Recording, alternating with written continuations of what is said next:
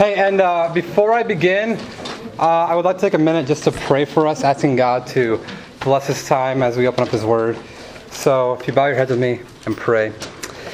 God, we ask now that as we approach your Word, which is holy and inspired and set apart from any other book, we ask, Lord, that your Spirit would come and convict our hearts of areas, Lord, where we need to be challenged and grow. God, that you would encourage us by your love and your steadfast graciousness towards us. And Father, we just pray, Lord, that in this time we would be open to hearing what you would have for us. Lord, we thank you for the opportunity to have these students here and to do this very act of worshiping you. In Jesus' name we pray. Amen. Well, as I mentioned in my prayer, all of God's Word is inspired which means that not just some parts of it are from God, but the whole thing we believe. And for that reason, all of this book, all 66 books within it, and the two testaments written over a long period of time, about 1600 years, we believe as Christians that it, every single piece of Scripture is profitable for teaching. But let me add something. Tonight's message hits home a little more with me this time. So here's me admitting that at times I'm approaching Scripture and there's something there and it's profitable. However, there are times based on our circumstances and where we are in life and who we are that God's Word seems to hit home a little more than usual. Tonight, we are talking about talking about time talking about how to honor God with our time, how to, as the psalmist would say in Psalm 90, number our days. And time is a pretty important thing. I think you'd all agree with that. When you're having a good conversation and you're having a good time, man, you say, wow, time flies when you're having a blast, right? Or maybe you're in that conversation and you realize you look at the clock, you say, oh man, I just wish we had more time. Time is money. Time is something, so maybe um, a quote that we can just kind of use to help prime our brains um, to see how important time is. So this comes from a guy named A.W. Tozer, in which he says, Time, look up at the screen now. If you're, not, if you're not used to this, right? I told you, pray for me. Time is a resource so, by that resource, it's a commodity. It's something that you can actually use, that you've been given. So, time is a commodity, a resource that is non renewable and is non transferable. You cannot store it, slow it up, hold it up, divide it up, or give it up. You can't hoard it up or save it up for a rainy day. When it's lost, it's unrecoverable. And here's the line that a lot of people quote A.W. Tozer for When you kill time, remember that it has no resurrection. I am talking to a group of people in which this quote doesn't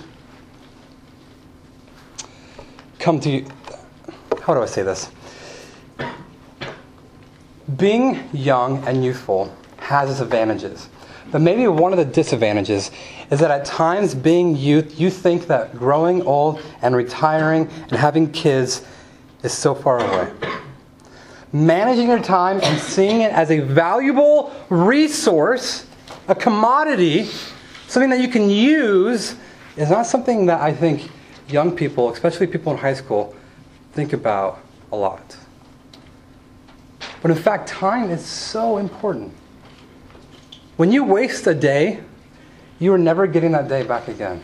When you spend eight hours binge watching your favorite show on Netflix or Hulu, those eight hours are gone. When you kill time, remember that it has no resurrection.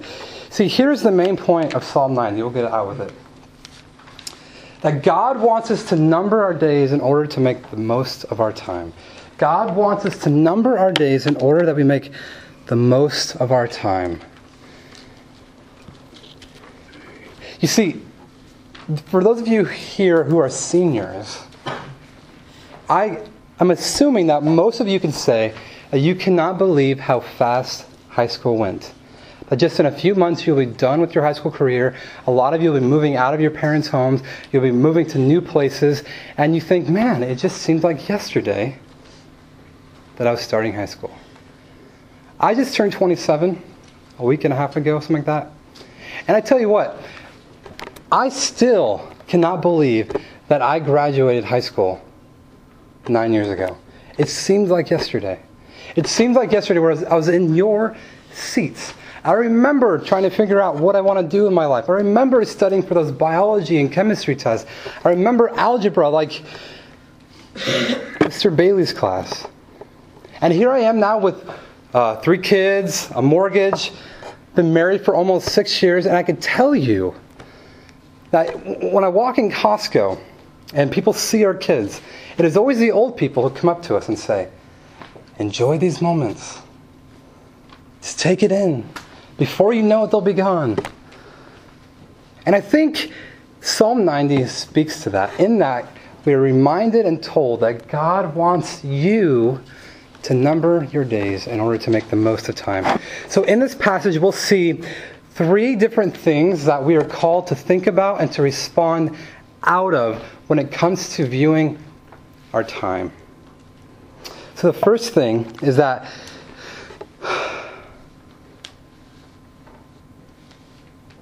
God is eternal. Lord, you have been our dwelling place in all generations. Before the mountains were brought forth, or ever you had for, or, or ever you had formed the earth and the world, from everlasting to everlasting, you are God. I love Psalm 90 because this is actually the only psalm that Moses wrote. This is the one psalm that Moses wrote. And the historical backdrop of this psalm comes out of Numbers 20. And in Numbers 20, what happens, you have this story where Moses, he strikes the rock and he makes the water flow. And out of that, what happens? A lot of bad things, right? The people are grumbling, they're saying things. Well, Aaron, the priest, Moses' brother, dies.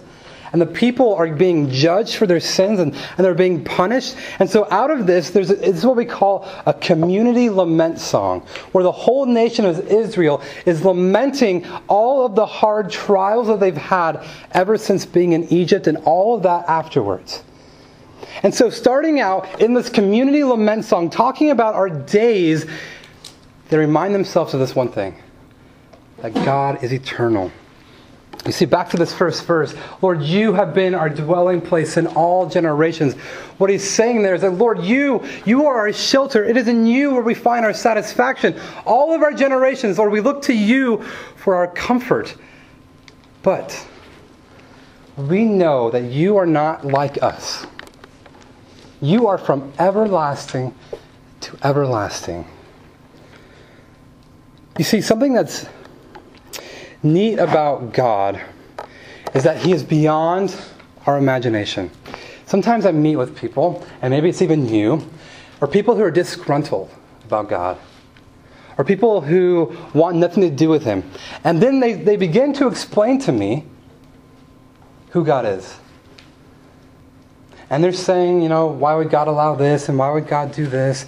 And on and on and on and on. And ultimately, do you know what I come back and say? Hey, the God you just described, I wouldn't want to worship either. And what Moses does before he launches into how frail humans are and how numbered and limited our years in life are, is he reminds himself of how big God is. I don't want you to do this now, but you begin to try to think the end of verse 2 from everlasting to everlasting that we believe that God has had no beginning and he will have no end. It's almost impossible to imagine that. That is a God who cannot be made up. That is not a God who had to force himself how to love people. This is a God who is huge and he's eternal. And Moses is saying, God, you, you are awesome. You are great. You are eternal and we are just men. In the midst of their lament, in the midst of their hardship, they reflect on who God is and how He is their dwelling place. Um, this is a picture, a very small, distant picture. But this picture is called Pale Blue Dot. And if you look at that little circle and that tiny little speck right there, that is planet Earth from 6 billion kilometers away. This picture was taken February 14th, 1990, where engineers were able to look at Voyager 1 and they, they were able to point the cameras back to Earth and take a picture of what Earth looked like from 600 and billion, 600 billion, excuse me, not 6 billion, not 600, just 6 billion kilometers away. Pale blue dot. So one scientist, in response to this picture, says this. The Earth is a very small stage in a vast cosmic arena. Think of the rivers of blood spilled by all those generals and emperors so that in glory and triumph they could become the momentary masters of a fraction of a dot. So he's commenting about all the warlords in the world and what they've accomplished on the tiny little dot. Think of the endless cruelties visited by the inhabitants of one corner of this pixel on the scarcely distinguishable inhabitants of some other corner. How frequent their misunderstandings, how eager they are to kill one another, how fervent their hatreds. And here's where it gets good. Our posturings, our imagined self importance, the delusion that we have some privileged position in this universe, are challenged by this point of pale light.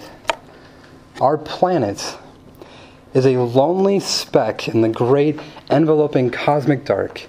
In our obscurity, in all its vastness, there is no hint that help will come from elsewhere to save us from ourselves. See, obvious, obviously, the scientist doesn't believe in God. But what he says, he says, our planet is a lonely speck in a great enveloping cosmic dark. So you, he looks at Earth and he says, We are just but a speck of light. Out of a, a vast cosmic universe, that's Earth. And on that Earth, think of all the things and all the relationships and all the wars and all the hatred that happens on just that tiny little speck. See, I take a different meaning out of that, though. Than him crying out to somewhere in the universe to come help save us from ourselves. As we see how small and insignificant we are compared to the eternal God who made everything out of nothing. We need a bigger view of who God is.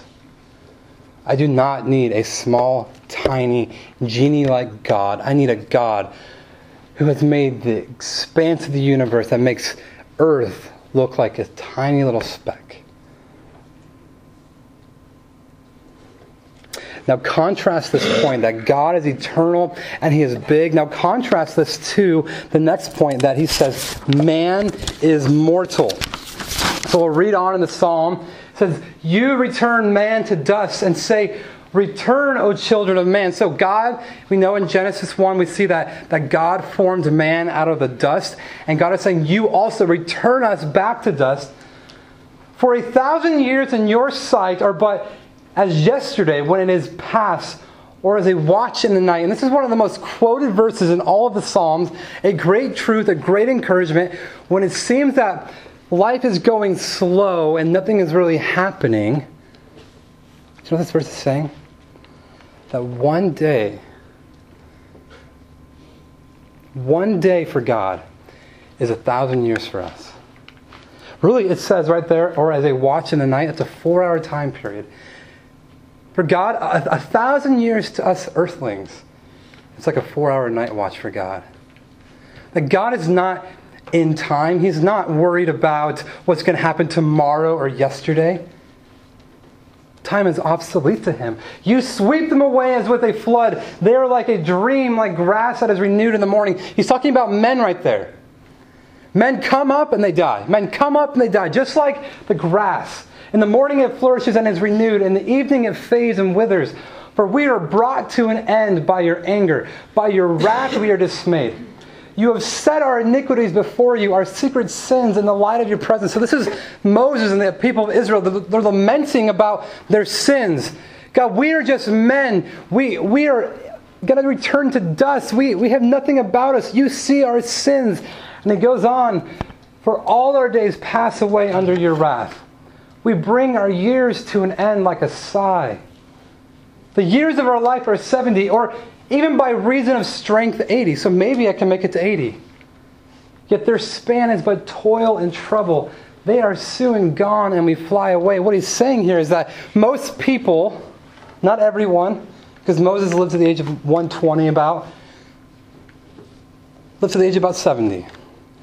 If they're lucky, they make it to about the age of 80. And even in those 80 years of life, do you know what he says? It's hard. It's a toil. It's full of trouble. These days that we have, they're soon going to pass. We're just here for a moment. James 4 says that our life is like a mist. And those days are hard. Who considers the power of your anger and your wrath according to the fear of you? And we reach finally this verse, verse 12. God is eternal. We're the tiny speck of light in a huge, vast universe. We are just but men. If we're lucky, we can live 80 years. We are going to return to dust. God sees our sins and He sees our secret sins, and we are under His wrath. And here's what he says God is eternal, man is mortal. Therefore, this is what Moses says teach us to number our days so that we may get a heart of wisdom. This verse helps explain the lament in the last couple of verses. Like I said, this psalm comes in the context of the people in the wilderness Numbers chapter 20. And they are experiencing consequences for their sin. If you've read through the history of Israel, you see that they are constantly following the Lord and turning away. Following the Lord, then turning away. And along the way, God corrects them and He rebukes them. And He sends down, you know, snakes to bite them. Right? You know that story? And then to be healed, they had to look upon the snake and all these things are happening, and they're lamenting about God, these days of ours. They're so short, and even in this short life, Lord, ah, it's so hard, and we're under your wrath because you've seen our sins and you punished us. So, Lord, this is what we're asking. Teach us to consider our mortality. Teach us to number our days this is what they're asking God. God, would you remind us of the importance of time? Do you, see what I'm saying? They are asking God, God, help us to remember that you are eternal, and in this life, we only have a few short days.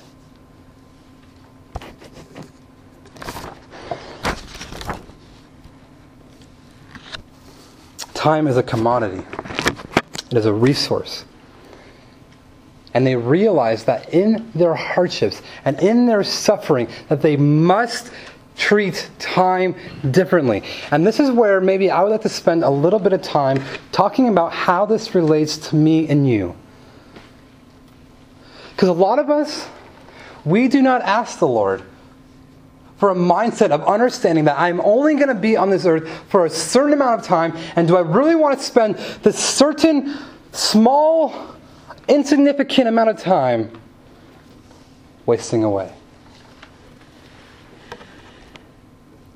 So, I want to suggest three things of how we can learn to have a heart of wisdom in regards to how we use our time. First thing, is I think we need to learn in our time to have margin, margins. Some of you here live lives that are so filled up with so many things that it begins to be a hard thing to do any one thing well. So take this balloon, for example.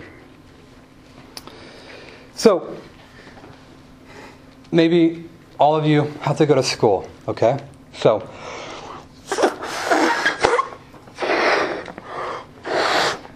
school right there, right? So say some of you you have sports, right? So you gotta go to practice and all good stuff. And say a few more of you, you might have a job or you know do some things for your parents around the house, right? Well, you like hanging out with your friends, and you can't ever say no to when they ask you to hang out. Well, then I need to watch my favorite shows. I mean, everyone else is watching them.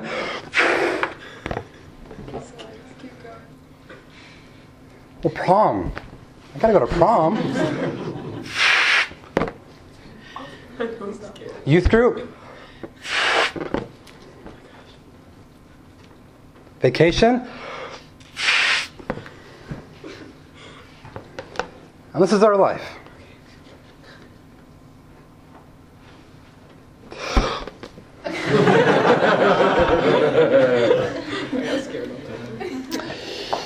See, when God established the fourth commandment to the Israelites, does anyone know what the fourth commandment is? Sabbath. Honor the Sabbath. Pastor kid back there in the back, getting it right. You see, before God, before the fourth commandment, do you know what people did? They worked their slaves and their donkey seven days a week until they dropped dead. And do you know what God said? For one whole entire day, you will do absolutely nothing. You will not work. You will rest. But do you see how I am maybe just one big puff away? One decision, one extra thing from letting this pop? You see, remember what I said earlier how some parts of Scripture speak a little more loudly? Yeah, my life is this. I have a hard time saying no to things. Aaron, can you do this? Absolutely. Aaron, you want to do this? Sounds great. Not to say that these things are bad. But at some point, I have to realize that I can only do so much.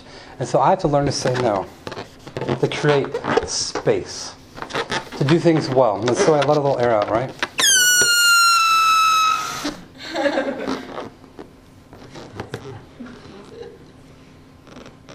Time is funny. Time is something that you can never get back if you waste. And some of us do such a poor job with our time in that we add so much into our lives and busyness that when it comes to things that should be priorities, things that should be important in your life, you don't do it. How many of you actively and purposely practice the Sabbath?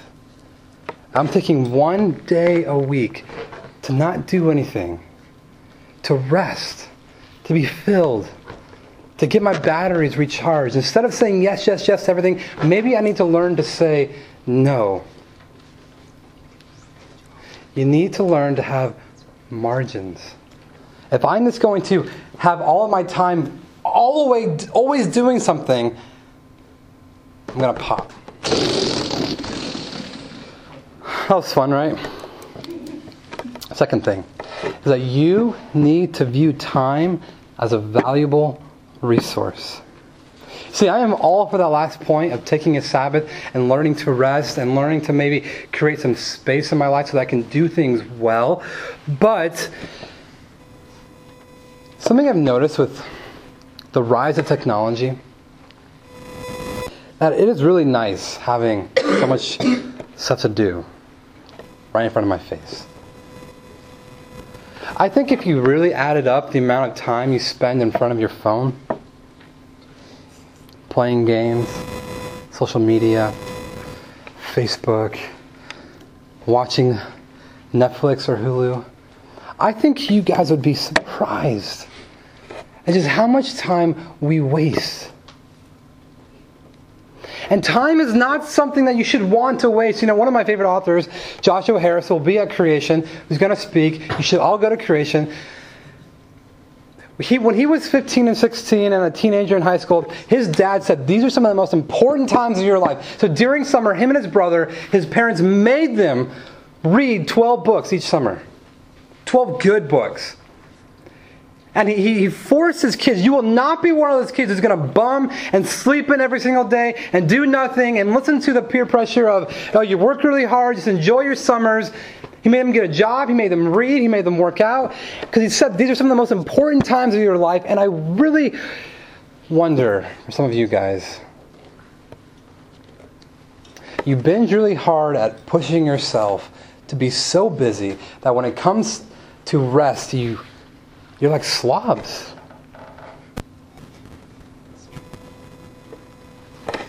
Don't, don't tell me how long you sleep in for. Time is important, and we need to see what the psalmist is saying. Moses is saying, God, we just have a few little days here. Help me to number it well. Help me to be wise. I like watching Chopped and The Amazing Race. And then, you know, those are about two shows that I, I regularly keep up with. And I'm not saying it's bad. To, I, I, I, go on Facebook too sometimes. But I, some of you with video games, or maybe even friends, or leisure time, really need to rethink Am I using time well? Third thing and what I think we should do when it comes to viewing our time well is being mindful of what Scripture says about time as well. James 4 says that life is just a mist. Ephesians 5:16 says to make the best use of time because the days are evil. When Jesus is talking about the second coming, he says concerning that hour no one knows, not even angels, as a way to stimulate them to always be on their guard for when he will come back that if you think about Paul in Colossians, he may not use time, but if time is something that we've been given and we can use freely, what does he say? Whatever you do in word or deed, do it to the glory of God. Are you bringing one of the most precious, valuable resources that you have, your time, in a line with what it means to be under Christ's lordship and authority? If you were to die today and you were to be held accountable for how you spent your time, what would be said of you? One of the greatest truths that we have as Christians is that when Jesus left his earthly ministry and he ascended into heaven, do you know what he said? Said, I'm coming back. No one knows when. And that return of His is imminent, which means it can happen at any moment. I do not want to be watching Netflix for six hours when Jesus comes back.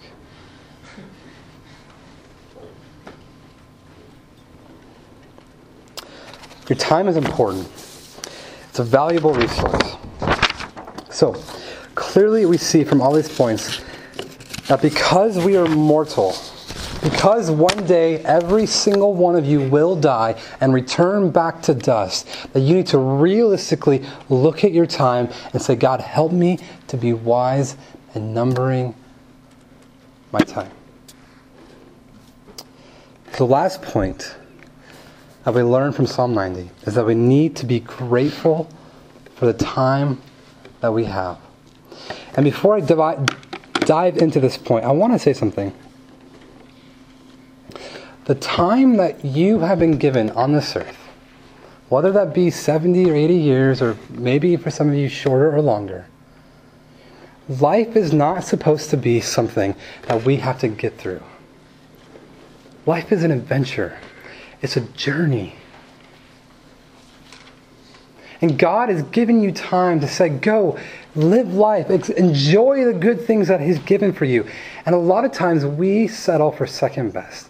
And so we need to learn to be grateful for the time that we have. Moses goes on to say, Return, O Lord, how long? Have pity on your servants. Interpret that as saying, Uncle, you got us. Enough, Lord. We get it. We are mortal. We can't do this. We need your help. Return to us. Satisfy us in the morning with your steadfast love that we may rejoice and be glad in all of our days. God, help us to see, even in the hardship of these days that we have, that we can be satisfied by you. Do you ever have just days where you just want to get through? I just, I just got to get through these next couple days and then it'll pick up. No, not for Moses. Satisfy me in this day that I will rejoice and be glad all of our days. That there aren't just days to get through, there are days to say, Thank you, Lord, for this day. Make us glad for as many days as you have afflicted us. That's an incredible thing to say. Maybe it's a cliche thing to say to a friend when they're having a bad day. Well, at least you're breathing. So maybe don't say that. Maybe say it to yourself. God, make me glad for this horrible train wreck of a day. And for as many years as we have seen evil, let your work be shown to your servants and your glorious power to their children. Let the favor of the Lord our God be upon us and establish the work of our hands upon us. Yes, establish the work of our hands. When we begin to be grateful for the time that we have, we begin, we begin to see this one thing that our time can be used for God's glory. Here's the danger of missing what Psalm 90 is teaching. The danger of this is that you would fill your life with the life of meaninglessness. Let me tell you something. All of you here are you have a distinct advantage of hearing these words.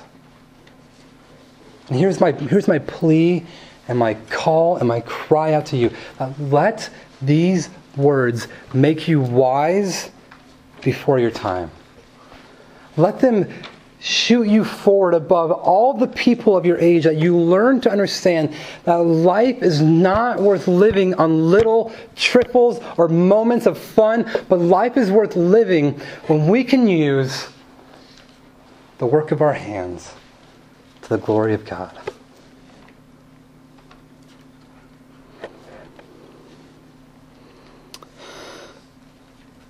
All of this passage, I believe, boils down to whether or not we are truly going to say, Lord, you have all of my life. And look to Christ and say, You deserve my everything, and that includes my time. This is the point of Psalm 90. That God wants us to number our days in order to make the best use of our time. But let me explain what I say make the best use of our time. I am not trying to tell you that you need to go home and print out something you find on the internet of how to manage your time better, although that's probably good. I'm not saying if you learn to manage your time well that you know everything will fall into place and you'll feel less stress, although that would be good. What I say, make the best use of time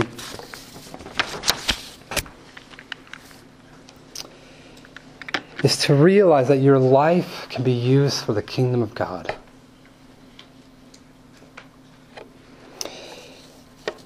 A life that is lived but not used for the service of Christ, hear me say this, is a tragedy. A life filled with the greatest pleasures that the world can offer you, with the best job and a lot of money and a picture perfect family, but your time not used for Christ and His kingdom is a sad reality for so many people.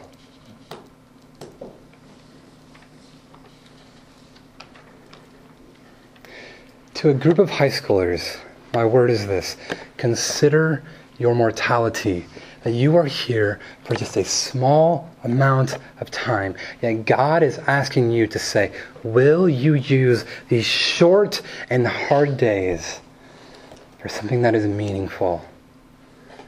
For something that will actually give you true satisfaction? You want to know how important time is? Do you want to learn to value how time is? Ask the student who's been held back a year how important one year is. Do you want to learn to value time? Do you want to learn to value the, the amount of a month? Ask the parents of a baby born premature. Do you want to see the importance of one hour? Ask the businessman who misses his flight and loses a big deal because of it. You want to see how important a minute is? Ask the man who's in a restaurant has a heart attack and happens to have an EMT next to him and save his life. Do you want to know the value of a second is? Ask a family who misses a head on head collision. Do you want to know the value of a millisecond? Ask that to an Olympian silver medalist. Your time, every second, can count for something. But time will become your enemy if you do not learn to number your days. If you do not begin to say that my youth will come to an end sooner than I expected. And if we do not learn to create margin and use our time well, and to understand what the, the rest of Scripture says about how we need to use our time in response to the Lord coming back, and how we need to understand that time is a valuable resource and commodity that it cannot be transferred to tomorrow, that tomorrow, today will be gone and it is never coming back.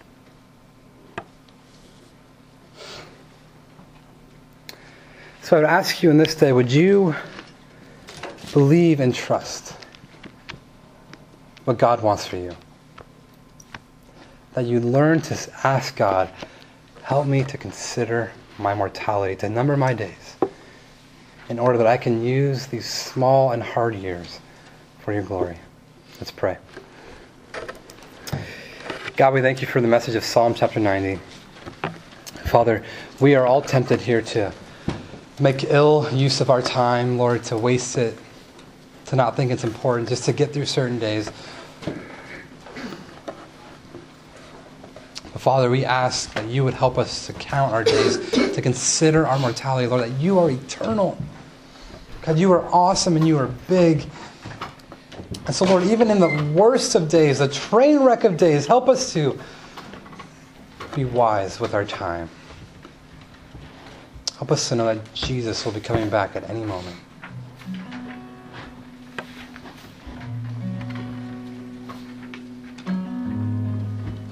Why don't you guys take a minute and begin to ask God what would it look like for you to number your days, for you to live a life where you spend your time in ways that are not wasted. And in a minute, we'll sing.